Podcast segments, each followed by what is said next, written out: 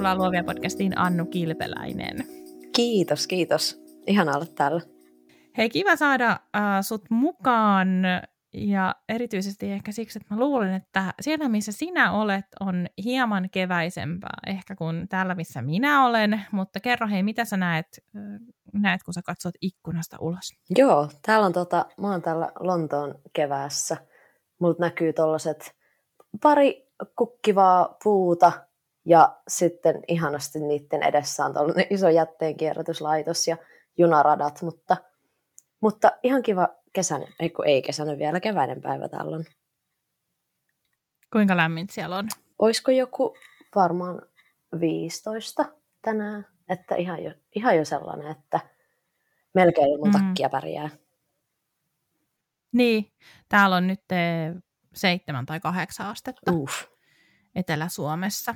Että kyllä tämä nyt vielä, vielä on vähän talvisempaa. Tietysti lunta on vielä Espoossa. Mitä Hesarissa oli tänään juttu, että Espoossa on vielä lunta 80 senttiä. Apua. Kyllä se siitä pikkuhiljaa. Niinpä. Kyllä se kai. Hei, ennen kuin saat kertoa sun tarinan, niin, niin muutamalla sanalla sun esittely kuuntelijoille. Sä oot siis Lontoossa asuva ja työskentelevä kuvittaja ja sut tunnetaan erityisesti sun värikkäistä töistä. Sun taiteessa toistuu usein autot ja kukat, mutta sun kynästä lähtee myös erilaisia kuvioita. Näillä sun töillä, jotka muistuttavat tropiikkia, trooppista maisemaa, niillä on koristeltu kaikkea skeittilaudoista juomatölkkeihin. Sä oot asunut myös Australiassa, ja hankkinut sieltä erilaisia kannuksia itsellesi. Sun asiakkaisi lukeutuu muun muassa Guardian ja Penguin Books, mutta sä myyt myös originaaleja taiteen harrastajille. Tuorein setti myytiin loppuun Instagramin kautta päivässä. Muissa uutisissa sä mainitsit tempiväriksesi keltaisen ja keskellä suomalaista peltomaisemaa makaa sun koristelema vanha kilpa-auto. Allekirjoitatko tämän esittelyn? Kyllä. Siihen tuli ihan niin kuin hyvin tiivistettynä koko ura. Että eiköhän tämä tässä tämä podcasti nytkin. Siinä oli kaikki. Nimenomaan. Hei Kitti, morjesta. No mut hei, siis äh, mä halusin sut vieraaksi sen takia, koska mun mielestä sä oot niin erottautuva ja mä rakastan siis erottautuvia eh, tekijöitä ja mä paljon puhun siitä myös, että miten tärkeää se on, että, jotenkin luottaa siihen omaan, äh, omaan visioonsa ja, ja sitä jotenkin tekee itsensä näköistä työtä, kun puhutaan luovasta työstä, mutta mikä on sun tarina, miten sä itse näet sen sieltä jostain tähän hetkeen? Joo, mä oon siis tota, ähm, alun perin Varkaudesta, Itä-Suomesta kotoisin. Ja mä oon nyt ollut Lontoossa jo 15 vuotta. Että mä tulin tänne opiskelemaan ja sitten sit oon jäänyt sille tielleni ää, tekemään kuvitustöitä. Ja täyspäiväisesti kuvittajana mä oon toiminut nyt kahdeksan vuotta. Että ää, on ollut mielenkiintoinen ura ja mä oon saanut tehdä kyllä tosi niin kuin, erilaisia ja erikoisia projekteja. Ja mä pääsääntöisesti piirrän käsin, mutta myös koneella ja olen alkanut tehdä, tekemään vähän myös sellaisia animaatiotestejä nyt. Ja sitten mä teen myös lasitöitä. Olen aloittanut tekemään tässä pari vuoden, pari vuoden aikana ja mä oon tehnyt näyttelyitä ja sitten kaupallisia, kaupallisia kuvitustöitä ja vähän niin kuin kaikkea mahdollista, mihin pystyy, pystyy vaan mukaan menemään. Sä muutit Lontooseen opiskelemaan, eikö niin? Joo, joo, kyllä. Et mä olin tota, tai itse asiassa mä, olin, mä tein Suomessa, mä olin ensin lukion jälkeen opistolla, opiskelin graafista vuoden, jonka jälkeen mä menin Kuopioon opiskelemaan graafista vuodeksi. Ja sitten sen jälkeen mulle tuli sellainen olo, että, että nyt ehkä voisi tehdä jotain muuta. Ja mä pidin välivuoden siinä vaiheessa ja mä tulin Lontooseen aupairiksi. Mä olin itse asiassa täällä aupairina vuoden ja sen piti olla vaan sellainen pikku välivuosi, mutta sitten mä päädyinkin hakemaan Lontooseen kouluun sen vuoden aikana ja pääsin tänne kouluun ja sitten sit on jatkanut sillä tiellä. Onko sulla semmoinen fiilis, että Lontoa idis ja sinne sä jäät? Äh, vaikea sanoa. Mun mielestä on ehkä ää, mielenkiintoisempaa ajatella sille, että ei oikein ole mitään, mitään sen kummempaa masterplania. Että mä tykkään tosi paljon olla Lontoossa, mutta mä tykkään kyllä Suomestakin tosi paljon ja mä tykkään reissata myös tosi paljon. Mä oon Australiassakin asunut vuoden välissä, niin, niin mulla on vähän sellainen olo, että, että se tulevaisuus voisi olla kyllä ihan, ihan missä vaan, mutta tällä hetkellä täällä on, tota, täällä on kaikki asiat tosi hyvin, että on kiva studio ja hyvät kaverit ja muut, niin, niin mikäs tässä on ollessa? Hmm. Niin, sä oot nyt just teet nauhoitusta sieltä studiolta käsi, eikö niin? Joo. Joo. Hei, kerro vähän sen, aina kiinnostaa ihmisen työtilat. Millainen studio sulla on? No mä jaan tota studion tällä hetkellä kahden mun tosi hyvän ystävän kanssa. Toinen on, siis molemmat on kuvittajia. On Sara Andreasson ja Hattie Stewart. Että on tosi kiva, että on muita kuvittajia ympärillä, niin pystyy vähän, pystyy vähän puhumaan kaikista mahdollisista töistä ja kyselemään neuvoja ja, neuvoja ja apua ja sitten saa myös inspiraatioa ja vähän tuuletettua aivoja välillä, kun voi käydä läpi kaikkia elämäasioita. Mutta meillä, on tota, meillä on myös ollut semmoinen vaihtuva jengi, että meillä on ollut välillä, välillä enemmän ihmisiä, mutta tämä meidän kolmen porukka on pysynyt jo monta vuotta. Et meillä on tota, lattiat maalattu pinkiksi ja sitten mm-hmm. kaikenlaista tavaraa joka paikassa, että, että oikein sellainen rento ja mukava tunnelmainen studio. Mun oli pakko googlettaa Hattie Stewart tässä nyt samalla, ja, ja siis ei hänenkään töissä niin väri ole säästelty. Joo, niin sitten mietittiin, että on ihan siis sellainen värikaos se koko meidän studio, että Saralla oli joku työ, työpuhelu jossain vaiheessa ja sieltä tuli kommentti, että ihan kuin jossain lastenhuoneessa. Hmm. Mutta eikö työhön kuulukin semmoinen leikki ja sellainen jotenkin, se tekee siitä aina vähän hauskempaa? Joo, ehdottomasti, kyllä. Et mun mielestä välillä, välillä pitää muistuttaa itseensäkin siitä, että ei tämä nyt, ei tää nyt loppupeleissä niin vakavaa ole, että aamusta mm. iltaan piirtelee, niin, niin ehdottomasti. Niinpä. No hei, kerro pikkasen, mitä sä ajattelet koulutuksen merkityksestä, kun sä nyt oot itse useammassa paikassa opiskellut näitä juttuja, niin mitä sä ajattelet siitä? Joo, mun tota, mulle itselleni äm, on ollut kyllä tosi hyödykästä nämä kaikki koulutuksen niin tota, vaiheet, mitä mulla on ollut. Et mun mielestä sieltä Suomessa, mitä kävi opistolla vuoden ja Kuopiossa vuoden, niin sieltä tuli tosi hyvä sellainen perus, perus niin kuin kaikki työkalut haltuun. Et mun mielestä siellä aloitettiin tosi, tosi fiksusti se, sillä idealla, että jos on, jos on kaikki taidetekniikat ja ohjelmat hallussa, niin sit niitä pystyy hyödyntämään niin paljon kuin haluaa ja sitä kautta toteuttaa sitten sitä omaa ilmaisua. Ja sitten toisaalta siinä vaiheessa, kun tulin Lontooseen kouluun, niin sit, sit sieltä kautta tuli sit vähän sellainen eksperimentaalinen niin kuin lähestymiskohta taiteeseen, että, että siellä käytiin läpi sit jotenkin tosi monen eri tyylin kautta – vähän sitä sellaista niin kuin aivojen jumppaamista ja avaamista ja äm, sellaista vapaata ilmaisua.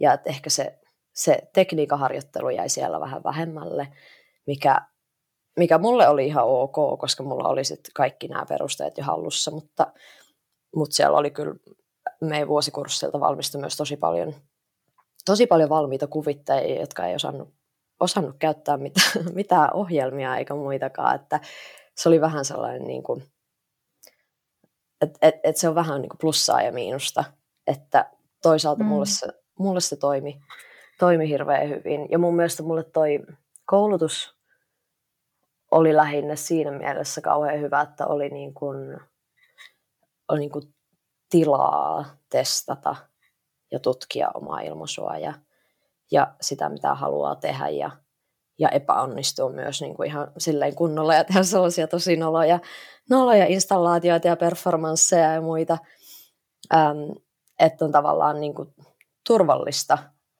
ja sitten on kuitenkin jotain, jotkut ohjeet, minkä puitteissa voi sitä, voi sitä ilmaisua rakentaa ja, ja testata ja löytää sit sitä kautta. Et siinä vaiheessa, kun tavallaan valmistui ja alkoi pikkuhiljaa mennä työmarkkinoille, niin oli jo oli jo jonkunlainen käsitys siitä, että mitä ehkä haluaa tulevaisuudessa tehdä ja sitten myöskin siitä, että mitä ei halua tehdä. Mutta, mutta joo, mutta mulla on tota, tosi monta kaveria myös, jotka tekee kuvittajina nyt hommia, joilla ei ole, tota, ei ole sen kummempaa niin kuin koulutusta alaan. Että mun mielestä silleen on, on tosi monta eri väylää, mitä, mitä kautta niin, tota, voi päätyä sit kuvittajaksi loppupeleissä. Hmm. Ehkä tää, tälle ajalle on jotenkin ominaista se, että et ehkä se tietty niin kuin muodollinen pätevyys, jota vaikka Suomessa korostetaan hirveästi, niin, niin jotenkin ei ehkä vielä osata nähdä niitä vaihtoehtoja, mitä on. Et nykyään on niin kuin valtavasti yksityistä ähm, kurssittamista, workshoppeja, vaikka mitä, jossa sä voit sitkeästi ja sinnikkäästi kyllä niin kuin saavuttaa tavallaan sen saman osaamisen ja, äh, ja, ja näin, mutta että, että jotenkin toi on musta tosi mielenkiintoista kuulla jotenkin tämä, että just, et, jotenkin, että ne opinnot tarjoavat semmoista aivojumppaa. Ja se on ehkä semmoinen, mitä toivoisi luovan alan opinnoista kaikille, että, että siellä saisi kokeilla ja saisi miettiä, että, että mikä on se mun oma suunta ja käydä vähän kokeilemaan tuolla vasemmalla ja sitten tulla ehkä takaisinpäin. Saat sä kiittää tästä? Joo, todellakin. Ja meillä oli mun mielestä myös se, että siellä on kaikki puitteet käytettävissä, että, että voi, voi mennä valokuvastudiolle tekemään valokuvia tai sitten voi käydä animaatio-opettajilta kysymässä animointineuvoa tai, tai sitten mitä tahansa savitöitä haluaa käydä kokeilemassa ja muuta. Että kaikki on tavallaan niin kuin, että kaikki on siinä, että tavallaan sit itsestä on kiinni vaan se, että oikeasti käyttää niitä hyödykseen ja testaa ihan, ihan joka mahdollista väylää ja sitten sitä kautta näkee, että mikä olisi sit se oma. No, äh, piirsit sä autoja ja kukkia jo ennen kuin sä menit opiskelemaan? mä, mä itse asiassa löysin meidän tota, vanhempien varastosta sellaisen autopiirroksen, minkä mä oon tehnyt olisiko ollut kolmannella luokalla, ja naurattiin, että no on se alkanut jo pienestä asti tämä kiinnostus, mutta tota, ää, ne tuli ehkä kaikki tavallaan se ilmaisu kasvo tavallaan sit silleen niin kuin pikku vähän kerrassaan, että, et, että ne elementit vaan niin kuin sit lisääntyy ja niitä toistaa ja niitä ää, tutkii eri tavalla. Ja, ja sitten tavallaan niistä tulee niin kuin tosi tosi iso omaa muotokieltä. Ähm, mun ukilla oli kukkakauppa, niin sitä mä oon aina ollut silleen, että juu, juu, sieltä ne, sieltä ne kukat tulee, mutta vaikea sanoa, että mistä ne autot sitten, autot sitten on tullut mm. tähän mukaan. Niin voit sä kertoa tämän tarinan tästä, tästä pellolla makaavasta sun taiteilemasta autosta? Joo, mulla oli tota, mä olin siis vuosia jo jo piirrellyt, piirrellyt erilaisia autoja ja se autojen piirtäminen ehkä lähti ihan alusta siitä, että, että mun mielestä se, ne tavallaan sellaiset 80-luvun kulmikkaat autot oli tosi mehevän mallisia ja niin sai tosi hyvin testattua niin kuin eri, eri värejä ja kuosia ja elementtejä yhteen ja se on vähän niin kuin sellaista aivotonta, aivotonta piirtämistä ja testaamista ja sitten se tavallaan siitä siitä laajeni siihen, että, että teki erilaisia niin kuin sommitelmia ja sommitelmia ja kuvauksia, missä sit autot myös esiintyi. Mutta tota, mä olin Suomessa ja mun, mä juttelin mun tätin kanssa siitä, että miten kiva olisi, miten kiva olisi piirtää, niin kuin maalata ihan oikea auto, että kun on piirrellyt niitä jo monen vuoden ajan. Ja mun täti on sitten, se tekee journalistina töitä ja se oli sitten, että hei, että meillä on, tota, meillä on tuolla kylällä sellainen sellainen perhe ja niillä on niin, niin tota, vaikka miten monta autoa, että tässä on numero, että soit, soittele niille tai laita viestiä, että kysy, että haluaisiko ne, haluaisiko ne tota, lainata sulle autoa. Ja sitten mä, sit mä laitoin sinne viestiä, että hei, että kun saattaa kuulostaa vähän erikoiselta, mutta on tota, ihan Varkaudesta kotoisin, mutta Lontoossa tällä hetkellä tällainen kuvittaja ja piirtelen paljon autoja ja haluaisin nyt maalata auton ja etin, että olisiko jollain jotain – jotain sopivaa, sopivaa autoa mulle maalattavaksi, että se jää tietysti teidän käyttöön sitten ja, ja muuta. Ja ne oli sitten onneksi ihan innoissaan, että ehdottomasti, että tuu tänne ja sitten mä menin sinne kattelemaan, niillä oli muutama eri auto siellä. Siellä mä valitsin niistä sellaisen vaaleimpi pintasen, että siihen maali tarttuu sitten, sitten parhaiten. Ja, ja sitten ennen, tota, ennen sitä maalausprosessia, niin, niin, niin sanottiin, että joo, tämä on sitten tätä meidän, meidän pojan auto, ja se poika taisi siinä vaiheessa olla ehkä joku 14-vuotias. Ja mm-hmm. sitten ja sit mä olin että ok, jes, että mä näytän sille sitten mun luonnokset hyväksytettäväksi, että, että onko ok. Ja sen kommentti oli vaan, että, ei, että kunhan nyt ei tule ihan hirveästi pinkkiä tai kukkia. Ja voi ei. Mm-hmm. Mut sitten, tota, mutta sitten, sitten se oli tosi hauska testi. Ja ihan siis sellainen projekti mulle itselleni kans vähän, vähän testata omia rajoja ja tehdä jotain uutta. Ja sitten se on on ollut siellä monta vuotta niin kuin ralli, peltoralliautona sen jälkeen, että mm. ihan kivaa. Tai siihen tulla vähän pinkkiä. Kyllä siihen tuli. ja meni se ihan läpi sitten loppupeleissä. Täydellistä. Um, no, mitä sä ajattelet, että, että millaista, vai onko niin, no ehkä mun on eka pakko kysyä, että oletko työskennellyt Suomessa kuvittajana? En ole oikeastaan, tai siis olen tehnyt nyt niin kuin freelancerina Suomeen töitä, mutta että tavallaan, että mä oon ollut Lontossa kuitenkin yli 15 vuotta ja sitten opiskellut täällä, niin, niin se mun koko kuvituskieli on, on englanti ja mä oon aloittanut sitten mm. tekemään freelance-työt ja muut kaikki englanniksi, että, se, että tavallaan se ulko, ulkomailla työskentely on niin kuin se tutuin asia mulle, että nyt, nyt mä oon tehnyt tämän vuoden aikana itse asiassa tosi paljon suomalaisten firmojen kanssa töitä, mikä on ollut tosi, jotenkin tosi ihanaa ja hauskaa, mutta sit sitä kautta on myös huomannut sen äkkiä, että koko se ammattisanasto itsellään on englanniksi, ää, että sitten välillä pitää vähän hakea ja, ja, hakea ja miettiä, mm. että, että kuulostaa ihan fiksulta ja ammattilaiselta. Onko, tuleeko sinulle mieleen, tai totta kai sinulle tulee mieleen, mutta voitko kertoa jonkun sun äh, suomalaisen asiakkaan, joka ehkä tunnetaan? No mulla on nyt. Ja siis joku Matti Virtanen. Ihanaa. Ähm, mulla on itse asiassa nyt tulossa tosi kiva projekti. Äh, hetkinen, toukokuussa pitäisi olla ulkona. En voin sanoa, että se on siis Duunitorin kautta, mikä on se työ, työpaikka hakunettisivu. Mutta mutta mä en ehkä siitä sen kummempaa sano tässä vaiheessa, mutta se tulee näkymään kyllä siellä Helsingin katukuvassa. Okei, okay, eli väriä on luvassa. Kyllä, paljon väriä. Ihanaa. Um, no onko sun sitten jotain semmoista, mitä sä niin kun, nyt kun sä oot tehnyt sit suomalaisten firmojen kanssa töitä, niin onko jotain semmoista, mitä sä ajattelet, että voi vitsi, te hyötyisitte kyllä tosi paljon tässä, jos, jos niin kun ottaisitte vähän oppia englantilaisesta työkulttuurista tai, tai siitä luovan, luovan työn kentästä? No tota, mun mielestä ehkä sellainen niin kuin, mun mielestä suomalaisessa kulttuurissa ja englannissa kulttuurissa on niin kuin molemmissa tosi ihania asioita. Ja mun mielestä olisi kauhean kiva, että tulisi vähän, että Englannissa on vähän sellaista enemmän sellaista rämäpäisyyttä ja rosusuutta, että, että vähän niin kuin mennään ja tehdään ja mietitään myöhemmin, mikä on, mikä on vähän vaarallista, mutta myös ihan hauskaa. Mm. Ää, kun taas sit mun mielestä Suomessa on ihanaa, että on, on jotenkin, ollaan tosi täsmällisiä ja organisoituneita ja, niin, niin, tota, ja kaikki asiat sujuu hirveän hyvin. Et mun mielestä niistä kun saisi sellaisen niin kuin keskitien, niin, niin se olisi aivan ihanaa. Mm. No jos sä mietit sun uraa taaksepäin, sä oot nyt kahdeksan vuotta tehnyt päätoimisesti, mutta, mutta sitäkin ennen oot tehnyt näitä samoja hommia, niin onko siellä joku semmoinen juttu, mitä sä ajattelet, että vitsi, että onneksi mä tein tän näin, ja varmasti tekisin ihan samalla tavalla, jos, jos aloittaisin nyt alusta?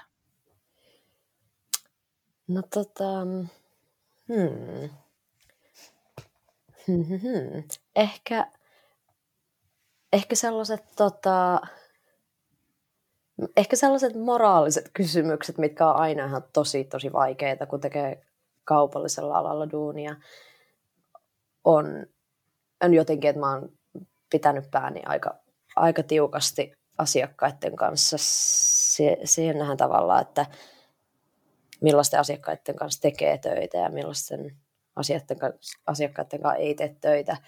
Öm, et ehkä, ehkä siitä on tyytyväinen, että on, on pystynyt, pystynyt kuitenkin valitsemaan aika hyvin mieluisia asiakkaita ja mieluisia, mieluisia projekteja. Että tota, et välillä, välillä joutuu, joutuu sanomaan ei-projekteille ihan sen takia, että ne ei ihan vastaa omia, omia sellaisia arvoja tai näkemyksiä. Ja sitten sit myöhemmin sitä kun syö nuudeleita, niin miettii, että olisi se raha tietysti ollut mm. ihan hyvä ja kiva, mutta sitten toisaalta ajattelee, että ehkä, ehkä sitten sit kuitenkin pitkällä tähtäimellä ja tulevaisuudessa arvostaa enemmän sitä, että, että tekee sellaisia asioita, mitä itse näkee oikeaksi ja, ja sitten ehkä panostaa enemmän sellaiseen omaan taiteelliseen työskentelyyn. No entäs onko joku semmoinen, mitä saatte, että täältä voi kun voisin säästää kaikki markkinaan tulevat, tulevat kuvittajat täältä tai ylipäätänsä luovan työn ammattilaiset, että älkää tehkö näin kuin minä tein, vaan tehkää kuten minä sanon. ehkä, ehkä se sellaiset tota, sopimusten niin kuin pikkuprinteiltä, että et on kauhean hyvä tehdä, tehdä isompien töiden niin, tota, kanssa, niitä, niin siis agenttien kanssa töitä. Tai sitten lukee itse niitä sopimuksia tosi tarkkaan, että se on, vaikka miten haluaisi luottaa kaikkiin ihmisiin ja on aivan ihanaa tehdä ihmisten kanssa töitä, mutta siellä on tosi usein sopimuksiin laitettu pikkuprinttejä ja, ja muita, mistä ei ole aikaisemmin, aikaisemmin ollut puhetta. Ja ehkä, ehkä on aikaisemmin katsonut vähän turhan sinisilmäisestikin niitä läpi ja ajatellut, että, että hyvällä asiallahan tässä kaikki on.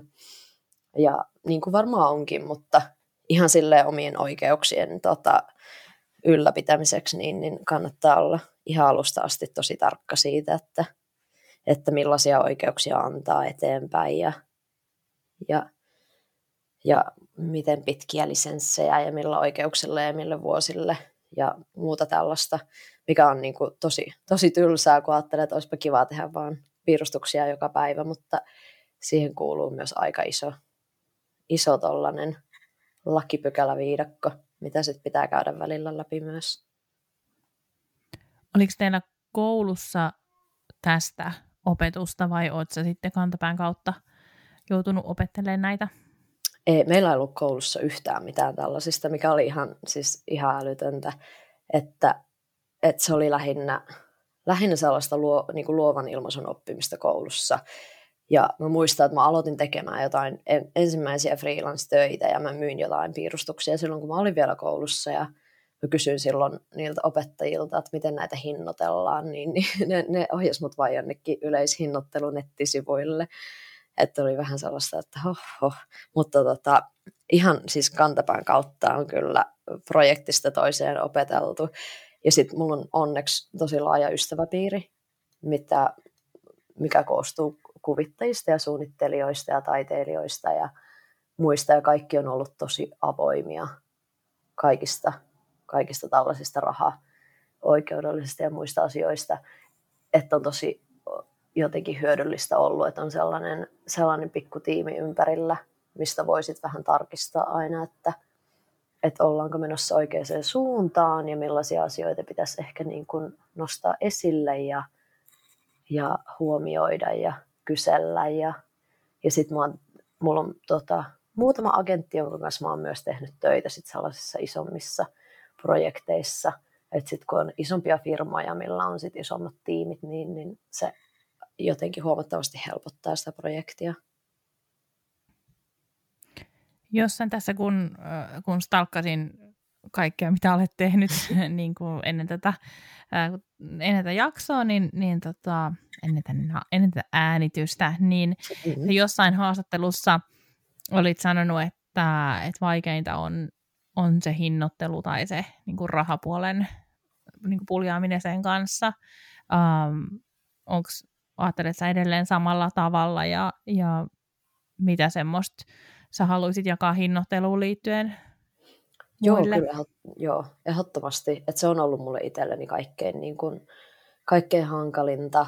Ja, ja mun mielestä myös jotenkin sellaisesta suomalaisesta, sellaisesta, että no enhän minä nyt, ja ei, kun tämä nyt on vaan tällaista, ja että minä että tykkään piirtää, ja joo joo, niin siitä on pitänyt ihan kokonaan päästä eroon, ja sitten vuosien saatossa tavallaan kasvattaa ja miettiä sitä, sitä omaa arvoa, että, että lähinnä, lähinnä ymmärtää se, että se, se yhden kuvituksen hinnoittelu ei ole vaan sen yhden kuvituksen hinnoittelu, vaan siihen kuuluu se koko, koko periaatteessa sun, sun kuvittajahistoria ja opinnot ja, ja projektit, mitä sä oot tehnyt aikaisemmin ja sitten myöskin sen, sen yksittäisen kuvituksen tulevaisuus ja mitä, miten se hyödyttää sitä firmaa, millä se on tehty ja, ja miten sitä tullaan käyttämään eri medioissa ja muissa, että, että sitä helposti jotenkin ajatellaan, että kun, että kun sellainen työ, mistä tykkää ja tekee, niin kyllähän sitä voi tehdä sitten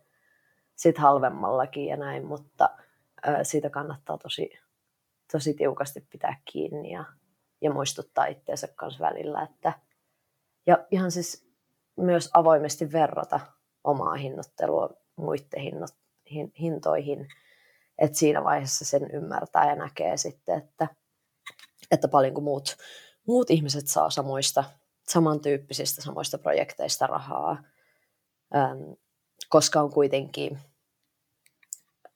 jotkut rahasummat tuntuu tosi abstrakteilta siihen nähen, että saattaa tehdä, että saattaa tehdä ihan työnä ihan niin kuin saman ajallisen määrän yhteenkuvitukseen ja sitten toiseen, mutta ne menee sitten tavallaan kahteen ihan täysin eri tarkoitukseen, niin niistä saa sitten hinnallisesti voi saada tosi, tosi eri summan rahaa myös. Onko Englannissa kanssa käytössä tämä näkyvyyskortti? Joo, kyllä, tosi voimakkaasti. tota, äm, musta tuntuu, että, että tosi, tosi paljon tulee edelleen, edelleen kyselyitä ja maileja ja, ja sellaisia, sellaista pienimmistä, pienimmistä projekteista – mistä tulee sitten sitä, että ei ole, ei ole hirveästi palkkaa, mutta että, mutta että tulee, tulee näkyvyyttä. Ja niin mä oon sitten yleisesti, yleisesti yrittänyt vaan vastata ja sanoa, että, että joo, että, mutta kun mä menen kauppaan ostamaan leipää, niin mä en voi sillä näkyvyydellä sitä maksaa, että, että tavallaan se on hyvä, niin kuin, hyvä siinä vaiheessa, jos se projekti on sellainen, mistä itse tykkää, minkä haluaa tehdä ja mikä tuntuu jotenkin oikealta, itselle tai, tai jos on aloittelemassa ja haluaa omia töitä jonnekin esille, mutta, mutta, tota, mutta kyllä, kyllä niistä projekteista ihan kunnon korvausta, korvausta pitää saada. Tuntuuko sinusta nyt siltä, kun äh, sä nyt oot jo selvästi saanut nimeä alalla, niin, niin tuntuuko sinusta nyt siltä, että sä, sun ei tarvitse niinku ihan jokaista niinku, miten sen sanoisi, silleen niin kuin työtä olla aina pitchaamassa tai näin, että, että onko sulla nyt niin kuin enemmän semmoista liikkumavaraa, että, että voin jättää ton tekemättä, vai onko se aina sitten sellaista, että, että joutuu miettimään, että mistä mä nyt saisin vaikka nämä kaksi projektia seuraavaksi kvartaaliksi, vai miten sä hahmotat sitä tällä hetkellä?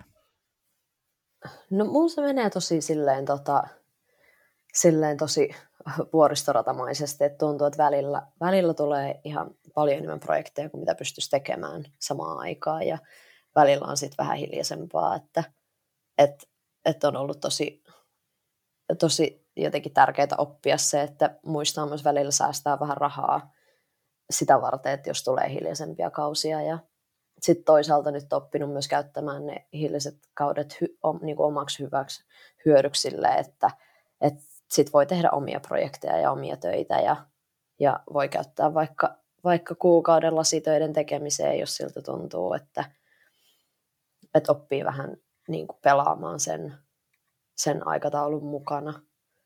Mutta, mutta on ihan siis silleen kivaa, että on pystynyt valikoimaan vähän, vähän projekteja. Ja mulla, mulla jotenkin, mua ei ole ikinä oikein kiinnostanut sellainen uraohjus ajattelu, että nyt kaikki projektit sisään ja tehdään hulluna töitä, että mua enemmänkin se, että jos, jos tulee menestystä ja isompia töitä, niin se tarkoittaa vaan sitä, että sit niitä voi tehdä vähän vähemmän ja tehdä sellaisia, mitkä oikeasti kiinnostaa. Ja tehdä sitten myös enemmän niin kuin, niin kuin omia, omia töitä, omia piirustuksia ja näyttelyitä ja sellaisia pikkulehtisiä ja muita.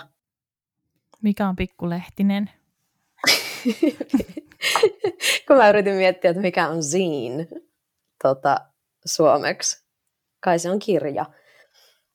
Et, et me ollaan just puhuttu tota mun noiden studio, studiokämppisten kanssa, että miten ihanaa olisi perustaa sellainen joku, joku oma pikku lehtipaino, missä painaisi sellaisia pieniä lehtiä ja kirjoja ja mitä voisi mitä vois tehdä itse ja kaverit voisi tehdä, että se olisi jotenkin tosi sellaista symppisommaa.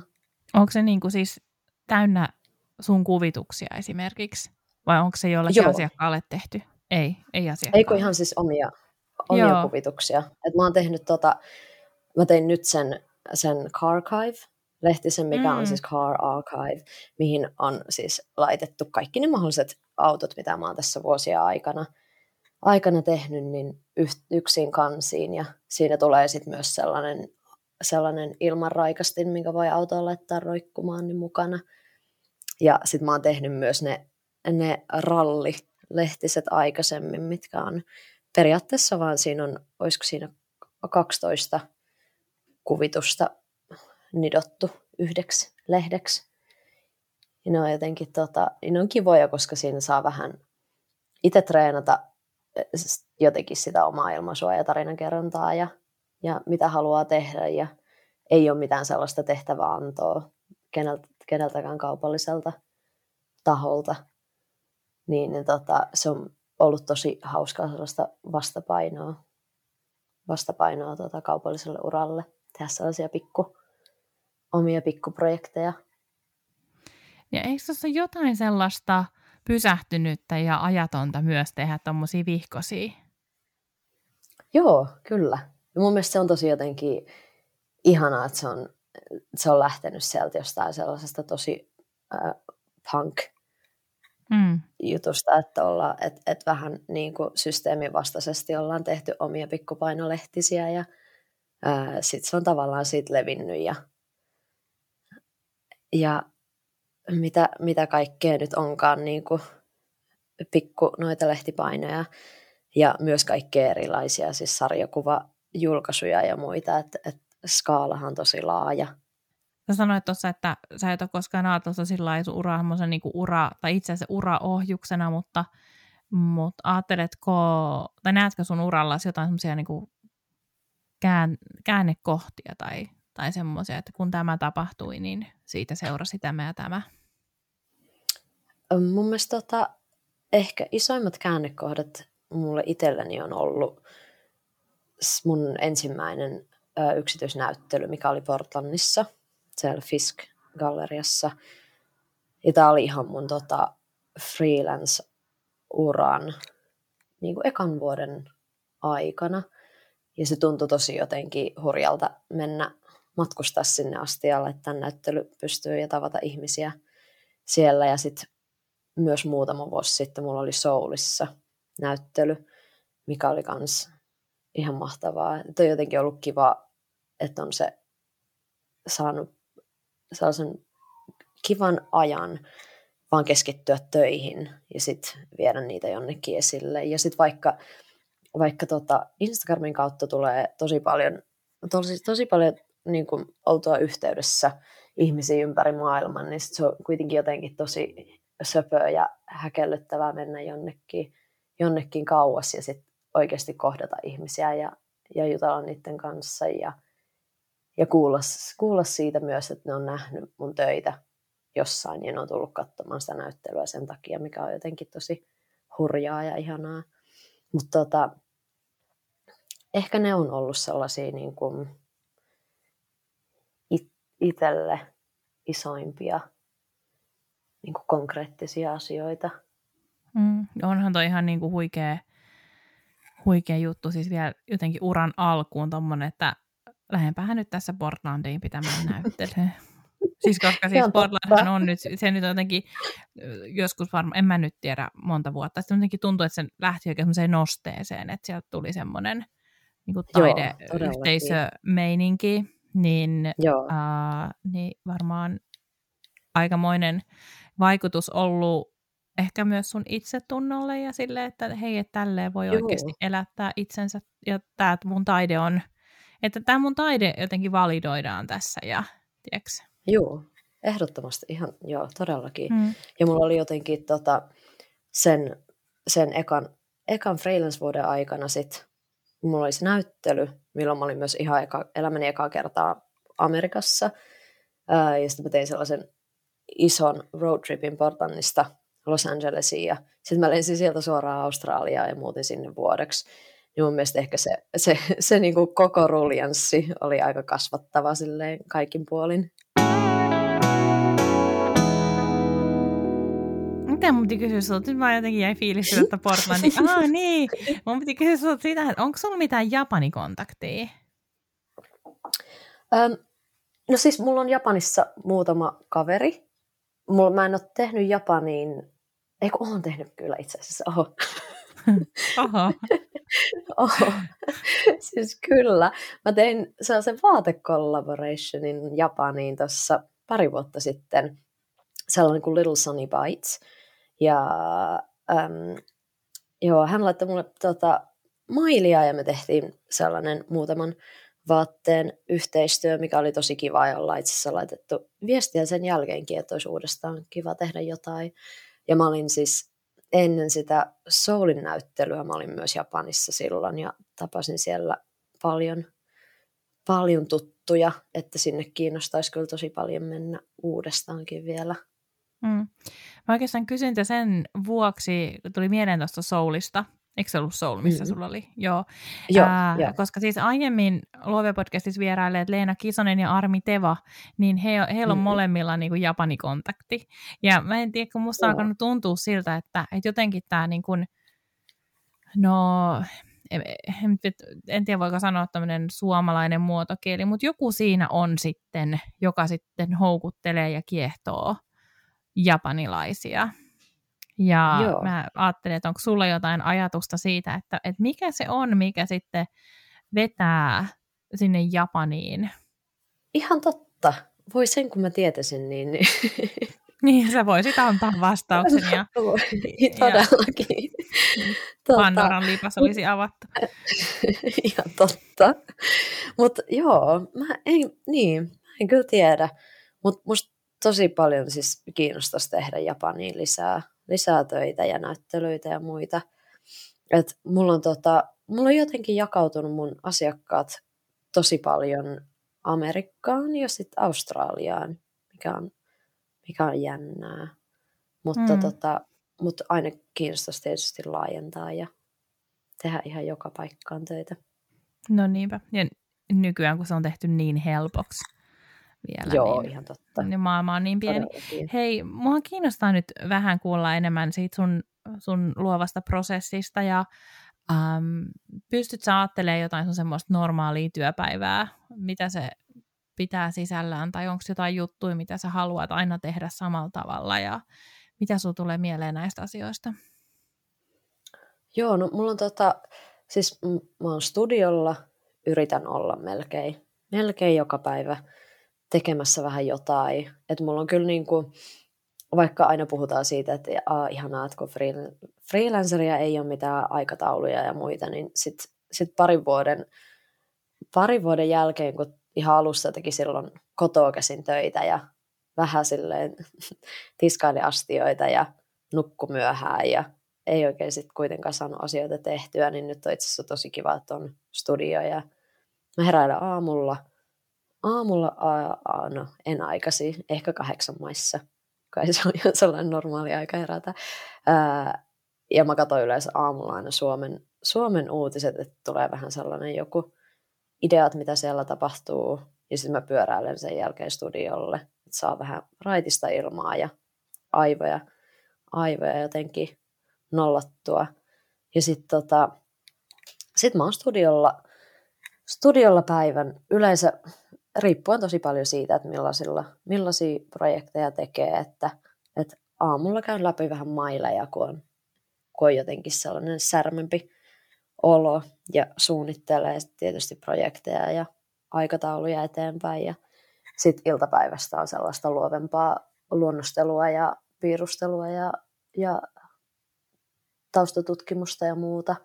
Ja sitten tietysti, sit tietysti ne tota, studiokaverit on siellä yleensä kanssa päivittäin tekemässä töitä, niin, niin sitten pidetään aina kahvitaukoja välillä ja ke- kesällä käydään puistosta jätskiä ja, ja sitten taas takaisin tekemään töitä. Et, tota, et aika sellainen niin kuin, aika sellainen aikataulullinen, harmoninen niin kuin, tota, aikataulu on. Mutta toisaalta mä kyllä tykkään tosi paljon tehdä myös töitä niin kuin reissun päältä.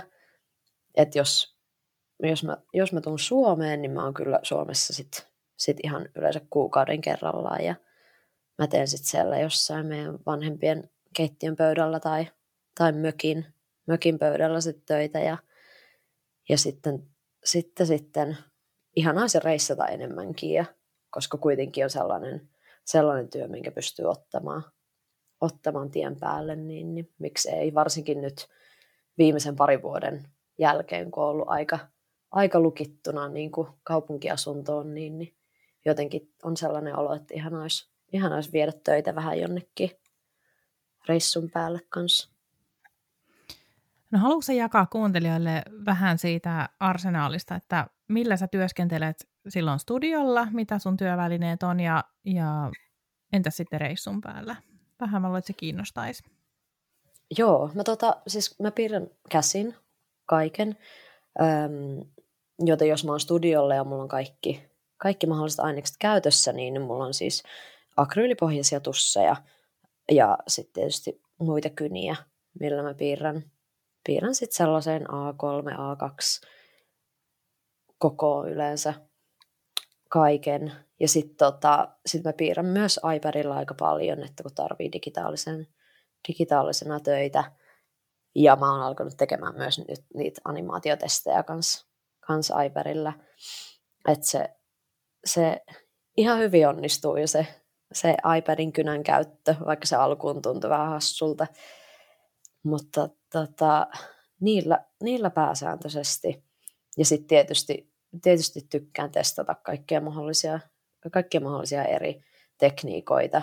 Ja mun siis äiti on, äiti on opettanut mut tekemään lasitöitä nyt viimeisen parin vuoden aikaan, niin, niin toivon, että niitä saisi tehtyä enemmän nyt, mutta ne on sitten sellaisia niin kuin tosi aikaa vieviä ja tilasidonnaisia, että mä oon tällä hetkellä pystynyt niitä tekemään vaan siellä, vaan siellä Varkauden maaseudulla, kun äitillä on siellä kaikki mahdolliset työvälineet ja tarpeet ja sinne kun menee, niin sitten yleensä on myös enemmän aikaa vaan, vaan tutkiskella ja olla.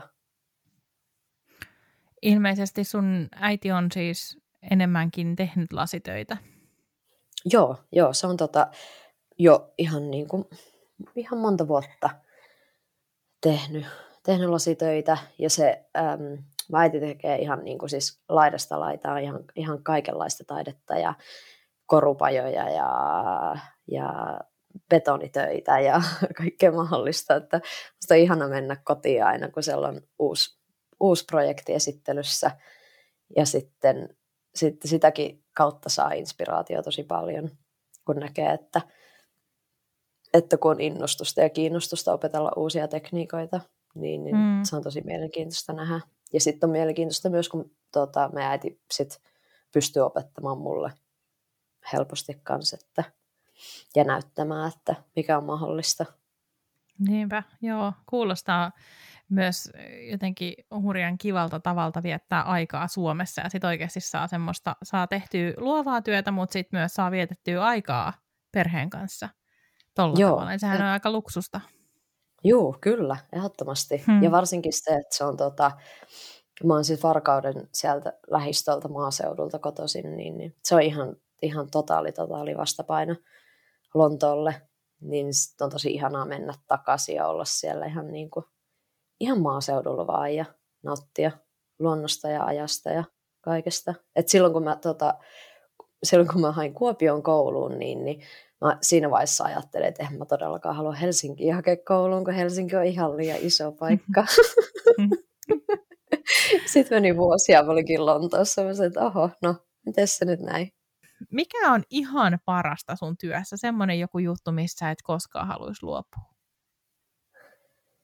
Ehkä se sellainen, niin kuin, äh, miten sanoisi, niin kuin sellainen itsemääräämisoikeus, tai että se on niin kuin vapaus kuitenkin tehdä, tehdä ja päättää omista asioista ja omista työajoista ja, ja vähän myös asiakkaista ja muista, ettei ole niin kuin, että mä olin tota, silloin kun mä valmistuin, niin mä tein vuoden töitä ö, sellaiselle firmalle, joka teki grafiikoita eri, ö, monelle eri vaatefirmalle.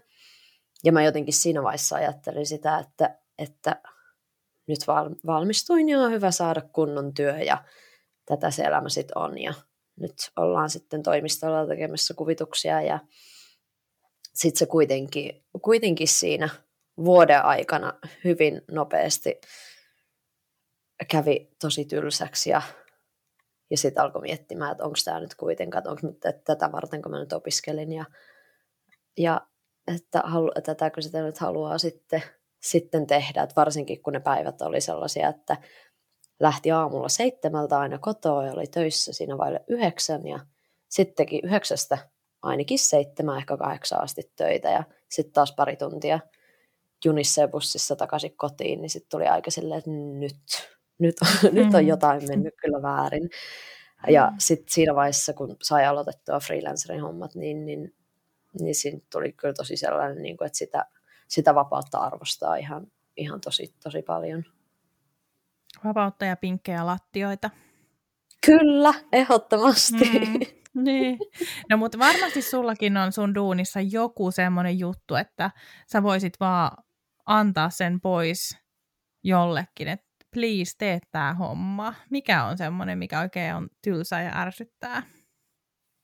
Kaikki, kaikki mahdolliset niin kuin tällaiset sopimus- ja veroja, niin kuin tällaiset, tällaiset mm. bisneksen hoitopuolet. Että kyllä niitäkin saa delegoitua, mutta kyllä niistä silti pitää itse pitää pitää huolta ja kiinni ja katsoa, että kaikki on ajan tasalla, että niin, niin tota, että se, on, se on sellaista, mutta siltä tuskin nyt mm. voi välttyä oikein niin, millään sä voit olla eka, eka tota, äh, luovalla yrittäjä, joka, jolla on niin kuin töissä hallintojohtaja. Joka... Todellakin. Joo, kuulostaisi hyvältä. Ehdottomasti sitä kohden. Tai niin kyllä, tässä tavoitetta. No hei, mitä sä ajattelet, mitkä on sun tärkeimmät arvot? Rehellisyys ja ystävällisyys, ihan tälleen niin kuin perus, perusarvoina ja siis oikeus ja yhdenvertaisuus. Joo, ehkä mä sanoisin, että ne, että tavallaan just, just noita arvoja ja kaupallista työtä välillä joutuu punnitsemaan vähän, vähän että kattelee ja miettii, että, että millä, millä firmoilla on sit sellaiset arvot, mitä itse haluaa myös edustaa. Että se on välillä vähän, välillä vähän hankalaa, mutta, mutta sellaista niin kuin niin. keskitien etsimistä. Kuinka paljon sun tulee tutustuttua asiakkaaseen niin kuin siinä tarjousvaiheessa? Kyllä mä yleensä yritän yritän tehdä ihan kunnon googlauksen ja myös kysellä vähän ihmisiltä, tai siis lähinnä on mun studio, studiokavereilta, että onko, onko ollut mitään skandaaleita viimeisen parin vuoden aikana, että onko tiedossa, ja, ja vähän myös sitä, että, että, että firman aikaisempaa niin kuin mainosprofiilia ja, ja muuta sellaista vähän katsoa, että, että, että että tavallaan, että millaista, millaista maailmaa ne edustaa, mutta, mutta onhan se kuitenkin sit tosiasia, että tehdään, tehdään töitä niin kuin kapitalistisessa yhteiskunnassa ja sen kapitalismin säännöillä, niin, ja sitten kuitenkin vuokratkin pitää maksaa ja ruokaa pitää mm. ostaa, niin sellaista, sellaista, että on, että on hyvä olla tietoinen asioista ja, ja tehdä taustatutkimusta ja, ja olla kriittinen niiden, niiden asiakkaiden kanssa. Ja, ja, mutta joskus, joskus myös sitten, että jos, jos tekee jos tekee jotain yhteistyötä, niin ehkä, ehkä se on myös sit sille asiakkaalle niin kuin hyvä jotenkin sauma oppia jotain uutta tai ehkä avata jotain näkökulmia. Millainen taiteellinen vapaus sulla on sun projekteissa? No mulla tuntuu, että, että nyt se alkaa olla aika hyvä, että tavallaan kun tullaan, niin kuin mulle mun luokse tullaan siksi, että mun töistä tykätään ja tavallaan halutaan, että mä teen jotain, mikä näyttää multa. Niin se on tosi, jotenkin tosi ihanaa ja sitten tulee aina tosi otettu olo. Ää, mutta tota, on sitten tietysti asiakkaat, asiakastyöt on asiakastöitä ja sitten tietysti asiakkaalla on sanavaltaa ja, ja muuta, mutta mun mielestä mä oon niin oppinut nyt tässä vuosien saatossa löytämään sellaisen hyvän keskitien, että otetaan asiakaspalautteet vastaan ja, ja mietitään, että miten ne tavallaan parhaiten soveltuu siihen omaan työhön, mutta että pystyy myös ihan niin kuin rakentavasti keskustelemaan ja ehkä kyseenalaistamaan myös palautetta ja sitten perustelemaan sellaisia omia näkökulmia ja perustelemaan, että minkä takia, minkä takia omat työt toimisi ehkä näin paremmin kuin, kuin mitä asiakas on ajatellut. Sä oot sanonut, että että Instagramin kautta tulee paljon töitä, mutta miten Joo. sä ajattelet, että, että onko sun niinku portfolio, koostuuko se lähinnä sun asiakastöistä vai onko portfoliossa sitten sekaisin sun, äh, sun henkilökohtaisia töitä? Portfoliossa on ihan sekaisin kaikkea töitä. Et mun mielestä mulla on ollut aina sellainen suhtautuminen, että kaikki, tai kaikki toimii tavallaan sit jossain määrin kuitenkin yhdessä. Että vaikka jotkut työt on tosi erityyppisiä, jos ne on kaupalliseen käyttöön tai sitten omaan, omaan niin kuin, tai johonkin gallerianäyttelyihin tai muihin, mutta ne on kuitenkin mun tekemiä, niin niissä on se sama, sama jotenkin fiilis ja lähtökohta. Että, tota, että mä oon nyt itse asiassa vähän miettimässä uudelleen nettisivuja ja muita, että – että sinne saisi esiin niin kuin ihan kaiken näköisiä töitä. Ja sitten mun mielestä myös ne, että kun tekee omia projekteja, niin niistä saa sitten tosi paljon ammennettua niihin kaupallisiin projekteihin. Että tavallaan tosi hyvä koko ajan tehdä, tehdä omia töitä ja omia piirustuksia ja muita, koska niihin sitten niin kuin referoidaan noissa asiakastöissä jatkuvasti. Että tavallaan sitten pitää myös välillä pitää vähän niin kuin omaa piirustusaikaa välissä, että sit pitää huolen siitä, että oma tyyli kehittyy niin kuin siihen sellaiseen, mitä haluaa tehdä myös tulevaisuudessa. Koska jos ne, jos ne uudet asiakastyöt aina referoi niihin töihin, mitä on tehnyt joskus neljä vuotta sitten, niin se, niin kuin se oma kasvu ei ole ehkä ihan kauhean, kauhean suurta ja se ehkä helposti käy sit myös aika tylsäksi. Hmm. Ajattelet sä itse silleen, että sä oot, tai niin, ajatteleeko itse? Mä mm. katson tätä asiaa täältä niin Suomen vinkkelistä, niin, niin, niin mulle vastaus on kyllä. Mutta nyt kun me ollaan jo puhuttu sun niin kuin studiokavereista, niin, niin tämä seuraava kysymys on sillä vähän hassu, tai en mä tiedä, mutta et ajatteleeko sä, niin kuin, että sä oot erottautuva tekijä? Siis sillä että, että sä teet jotain semmoista, mitä niin kuin ei tehdä muualla, vai miten sä itse niin näet tämän ajatuksen? Mun mielestä tota, ähm, ehkä Mm, siinä mielessä, että kun ihmiset on, että, Aha, että sulla on tosi tällaisia persoonallisia värikkäitä töitä, ja sitten sit mä oon tässä silleen, että, että, no, että se on ainut, mitä mä näen ympärillä, että kaikki tekee värikkäitä töitä ja kaikki tekee mm. persoonallisia mm. töitä, mutta ehkä se sellainen, sellainen että kun, että kun itse jotenkin niin kuin haluaa tehdä sitä, mitä tekee, ja jotenkin niin kuin haluaa tutkia, niitä, niitä asioita, mitä haluaa tutkia, niin se tulee sitten läpi siitä omasta työstä ja se jotenkin tekee siitä työstä sit persoonallisen. Että tavallaan kuitenkin kellä ihmisillä ei ole tasan samoja lähtökohtia, mistä ne katsoo eri asioita, niin mun mielestä se ehkä rakentaa sen työn ympärille sit sellaista niin kuin omaa näkökulmaa ja, ja omaa fiilistä. Mitä ne teemat on, mitä sä haluat nostaa sun työllä esiin? Minusta ehkä kiva, että, että siitä työstä tulisi joku, niin kuin, että työt herättäisi jonkunlaista niin kuin fiilistä ja, ja niistä tulisi joku sellainen tunnelma, kun niitä katsoo. Ja ehkä myös sellaisia, niin kuin, sellaisia ihan mini pari sekunnin tota, arjesta irrottautumiskokemuksia. Et on, jotkut työt on kiva jättää aika abstrakteiksi siinä mielessä, että sit katsoja voi katsoa niitä ja, ja sitten heijastaa niihin omia, omia kokemuksia ja muistoja. Ja, ja ehkä ne sitä kautta nostattaa sitten jotain niin kun, tosi omanlaisia niin kun, kokemuksia tai fiiliksiä tai tuntemuksia. Jos ajattelet sun ominaisuuksia, niin mitkä on ollut semmoisia, mitkä on, mistä sulla on ollut hyötyä sun uralla? Öm, ehkä, ehkä sellainen niin kun, äh, aika niin kuin sinnikkyys ja periksi antamattomuus. Mun mielestä mulla on kuitenkin, mä oon monta vuotta tehnyt töitä tosi, tosi silleen niin kuin minimipalkalla ja, ja, ja on niin kuin tehty vaikka minkälaisia projekteja ja muita ja aina on kuitenkin ollut sellainen olo, että, että tätä haluaa tehdä ja johonkin se vie ja johonkin oikeaan suuntaan ollaan menossa, että sen kun nyt yrittää vaan ja katsoa, että mitä sieltä tulee.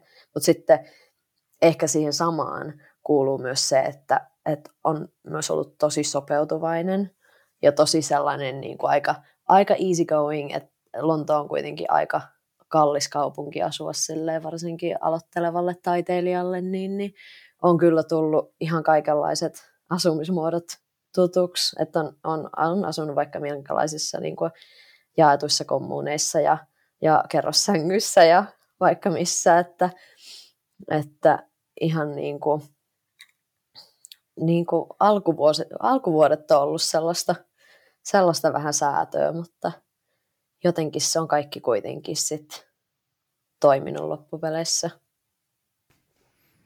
Niin me ollaan sunkaan suunnilleen saman ikäisiä. Mä oon syntynyt 84. Ja Joo. musta jotenkin, siis aina kun juttelee oman ikäisten kanssa, niin tulee semmoinen fiilis, että miten, tiedätkö, eri tavalla elämät voi mennä. Siis Joo, todellakin. Jotenkin se on niin kiehtovaa ja just, just että mä oon aika mukavuuden halunen ja vaikka mm. on reissannut aika paljon ja ähm, niin kuin kokeillut asioita, niin sitten esimerkiksi mä ajattelen, että sulla on varmaan aika kova riskinottokyky, kun sä pystyt pystyt, pystyt jotenkin, tai sitten sä vaan ette halua olla mukavuusalueella tai näin, mutta jotenkin just toi, että sit mä oot, okei, okay, kerro sängyys jossain, mä en voi koskaan, mutta ihan sairaan hieno juttu. Että se on niin ihanaa, miten eri tavalla elämät voi mennä. Joo, ihan totta. Kyllä mun mielestä silloin, kun mä olin ollut Lontoossa muutama vuoden, mun äiti sanoi sitä, että kyllä sitä pelotti silloin alkuun, kun mä lähdin, että mitä ihmeessä mä nyt selviän siellä Lontoossa, mutta että sitten se sanoi, että kyllä se sitten tajus myöhemmin, että no mä siellä tuun sel- selviämään ihan niin kuin täydellisesti, että kun mulla on sellaiset aivot, mitkä menee ja tulee ja on vähän silleen, että no nyt testataan nyt tätä ja sitten tätä ja tämä ei ole niin just ja näin, että, että kyllähän sä nyt selviät mikä oli tosi ihana myös kuulla. No miten sä haluat vielä saavuttaa? Missä sä näet itse kymmenen vuoden kuluttua? Tota, ehkä musta olisi tosi ihanaa tehdä enemmän, enemmän näyttelyitä. Ehkä jotain siis residenssejä tai sellaisia, mitä kautta pääsisi sit matkaamaan vähän, matkaamaan maailmaa vähän enemmän silleen ihan ajan kanssa. Ja sitten sit jatkaa ihan siis myös kaupallisten yhteistyöiden tekemistä, että olisi niin kuin, kaikki esineet ja asiat ja tällaiset kiinnostaa tosi paljon, että olisi ihanaa tehdä jotain vaate, vaatekollaboja ja, ja mikä yksi unelma mulla on ollut aina, mä haluaisin siis lentokoneen teippaukset tehdä jossain Oi, vaiheessa. vitsi, joo. Musta olisi niin kiva. Mutta tota, mut lähinnä, lähinnä silleen, että et näin, tota, tällaisia samoja, samoja juttuja, että pääasia vaan, että tekee jotain sellaista, että, että tuntee, että tekee mielekästä hommaa ja että, että että saa tutkia vähän itteensä, itse omia tekemisiä ja omaa taidetta ja sillä menee eteenpäin. Siis meidän täytyy nyt lanserata verbi Annu Kilpeläistää. Silleen, tiedätkö, niin kuin, että kun sun tavoite on niin kuin Annu Kilpeläistää kaikki asiat. Mitä siihen sisältyy? Niin, ja sitten se, niin kuin se, se, se, se the goal on sitten se lentokone. Niin, ihan totta, Et todellakin. Nyt on silleen, niin, kuin, niin, kuin... niin tölkkiä ja kaikkea tämmöistä skeittilautaa ja, ja näin niin kuin kuitenkin aika pieniä asioita. Ihan niin, totta. Tota, niin voisi Annu Kilpeläistää niin kuin jotain isompaakin vaihteeksi. Tuohon on se kilpa-auto. Kilpa-auto on hyvä. Joo, todellakin, hyvä. kyllä. On, on. Kyllä. Et siitä vaan niin kuin pikkuhiljaa isompi ja isompi ja isompi, niin, niin kyllä se sen lentokonekin on sitten jossain vaiheessa. Ehdottomasti. Um, No, mikä, mikä on niinku sit semmoinen paras neuvo, jonka sä oot uralla saanut? Öm, ehkä se sellainen niinku, neuvottelu ja hinnoittelu asiat, että tavallaan että pitää, niinku, pitää pään kylmänä niissä asioissa, koska kuitenkin on, on hirveä halu tehdä, tehdä töitä ja projekteja ja sitten tosi usein niin, niin tota, ne projektit jotenkin vaan katoo siinä vaiheessa, kun yrittää alkaa neuvottelemaan raha-asioista. Että tota, tavallaan niitä tulee lisää, niitä projekteja, ja on hyvä vaan niin kuin pitää huolta siitä, että, että saa oikeudenmukaista palkkaa ja, ja että projektit on oikeasti sitten kunnioittaa molempia osapuolia. Että se on ollut ehkä eniten niin, tai sellainen, mitä on mikä on niin kuin paras, paras neuvo ja mistä mm. on ehkä hyötyä silleen sitten pitkällä aikavälillä myös. Niinpä. No entäs mitä ilman sä et ois tässä? Ihan siis perhettä ja ystäviä.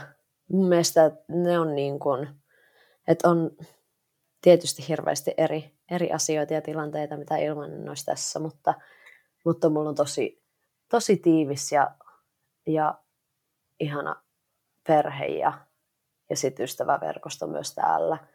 Ja ne on, ne on jotenkin, tota, ne on jotenkin tosi tärkeitä ihan siinä mielessä, että sitten kun tulee jotain, jotain ongelmia matkan varrella tai itsekritiikin hetkiä, niin, niin on sitten on sitten sellaisia ihmisiä ympärillä, kelle pystyy olemaan ihan, ihan avoin ja, ja pystyy puhumaan kaikista, kaikista asioista ja kysymään neuvoa ja, ja sitten myös antamaan neuvoa ja ihan niin kuin, niin kuin molemmin puolin. Okei, seuraavaksi tulisi nyt sitten tämmöisiä niin flash-kyssäreitä. Ja okay. nämä, liittyy sun, nämä sanat liittyy sun, sun elämään ja, ja sano eko, niin kuin parilla sanalla, mitä sun tulee ekana mieleen näistä? Okei, okay. yes. Oletko valmiina? Joo, en ole, mutta anna tulla Mahtavaa, no niin, okei. Okay. iPad. Animaatio. Keltainen. Aurinko. Auto. Ralli. Lontoo. Pubi. Pyöräily. Ää, vapaus. Matkustaminen. Ehkä uudet kokemukset. Niin kuin vapaus meni jo. niin meni jo, voi ei. Voiko sanoa joka, joka asia keltainen vapaus? Oi, ehkä sun pitää vielä muuttaa sun arvot. Todellakin. Hei, kaksi vikaa kysymystä, Annu. Mitä kirjaa sä oot parhaillaan lukemassa? Öm, mä, oon tota, mä oon ollut vähän aina sellainen ongelmallinen lukija, että mulla ei oikein niin kun, jaksa mielenkiinto pysyä siinä kirjan sivussa. Ja mä oon nyt niin kun, yrittänyt tosi paljon. Mä teininä luin tosi paljon ja mä oon nyt yrittänyt päästä takaisin taas lukemiseen. Niin mulla on itse asiassa kolme kirjaa tällä hetkellä menossa nyt sit yhtä aikaa mä oon löytänyt, että se on ehkä paras, paras keino mulle tämän, niin kuin, että pysyy, lukukiinnostus yllä. Mutta mulla on äh, Bell Hooksin toi All About Love on menossa, ja sitten Charlie Kaufmanin Ant Kind, mikä on itse asiassa ollut mulla jo, jo luettavana viimeiset puoli vuotta, mutta se on vähän tällainen järkälemäinen teos, ja, ja se alkaa siis ka, äh, tota Charlie Kaufmanin tapaan ne hahmot alkaa lisääntyä ja mutkistua. Ja siinä tapahtuu kaikkea, niin mä oon tehnyt sen kanssa niin, että mulla on pikku, pikku paperilappu siinä välissä, minne mä oon laittanut kaikki kirjan hahmot ylös, niin sit pysyy jotakuinkin mukana siinä, siinä kompleksisuudessa. Ja sitten mm. mulla on itse asiassa myös kolmas kirja luettavana, joka on mun tosi rakkaan ystävän kirjoittama, johon mä oon tekemässä nyt kansikuvitusta. Mutta se on sitten okay. parin kuukauden sisään tulossa, hmm. että No niin, kivaa. mahtavaa. Niin, aivan, Joo. sä teet kirjojen kansiakin, se on aika, äh, jotenkin voisin kuvitella, että tälleen niin kuin, äh, lukijana, niin se tuntuu Joo, jotenkin semmoiselta asialta, että se vaikuttaa kivalta puuhalta. Joo, todellakin. Okei, no hei, viimeinen kysymys vielä. Sä sanoit tuossa, että sä oot mm-hmm. uusi nettisivuja miettimässä, mutta mistä sut löytää netistä tällä hetkellä? Instagramista löytää parhaiten nyt. Siellä on ihan at Annu Kilpelainen kaikki yhteen. Et sinne nyt sitten kaikki. Kyllä, sinne. Annu, miljoonat kiitokset. Um, mulla muuten aina kasvaa toi kiitosten määrä, niin kuin tässä miljoonat tuhannet. Mulla oli viime viikolla, Ihanaa. Viime, viime viikolla mulla oli vielä tuhannet kiitokset. Mutta, tota... jo, mikä se on sitten seuraavassa jaksossa? Nimenomaan. Uhuh. Mutta siis hei, ihana, että sä ihana. otit aikaa tähän ja, ja oli aivan ihana jutella sun kanssa. Mä toivon sulle kaikkea hyvää sinne Lontooseen ja voisit vähän sen laittaa tänne jotain lämpöä tulemaan. Juu, mä lähetän tämän kevään täältä Loistavaa. sinne. Ja sitten otan tänne, otan tänne ton kesän vastaan ihan mielelläni kyllä. Mutta kiitos ihan älyttömän paljon. Oli tosi kiva jutella. Kiitos, että kuuntelit tämän Luovia podcastin jakson. Luovia on puhetta taiteesta, yrittäjyydestä ja luovuudesta.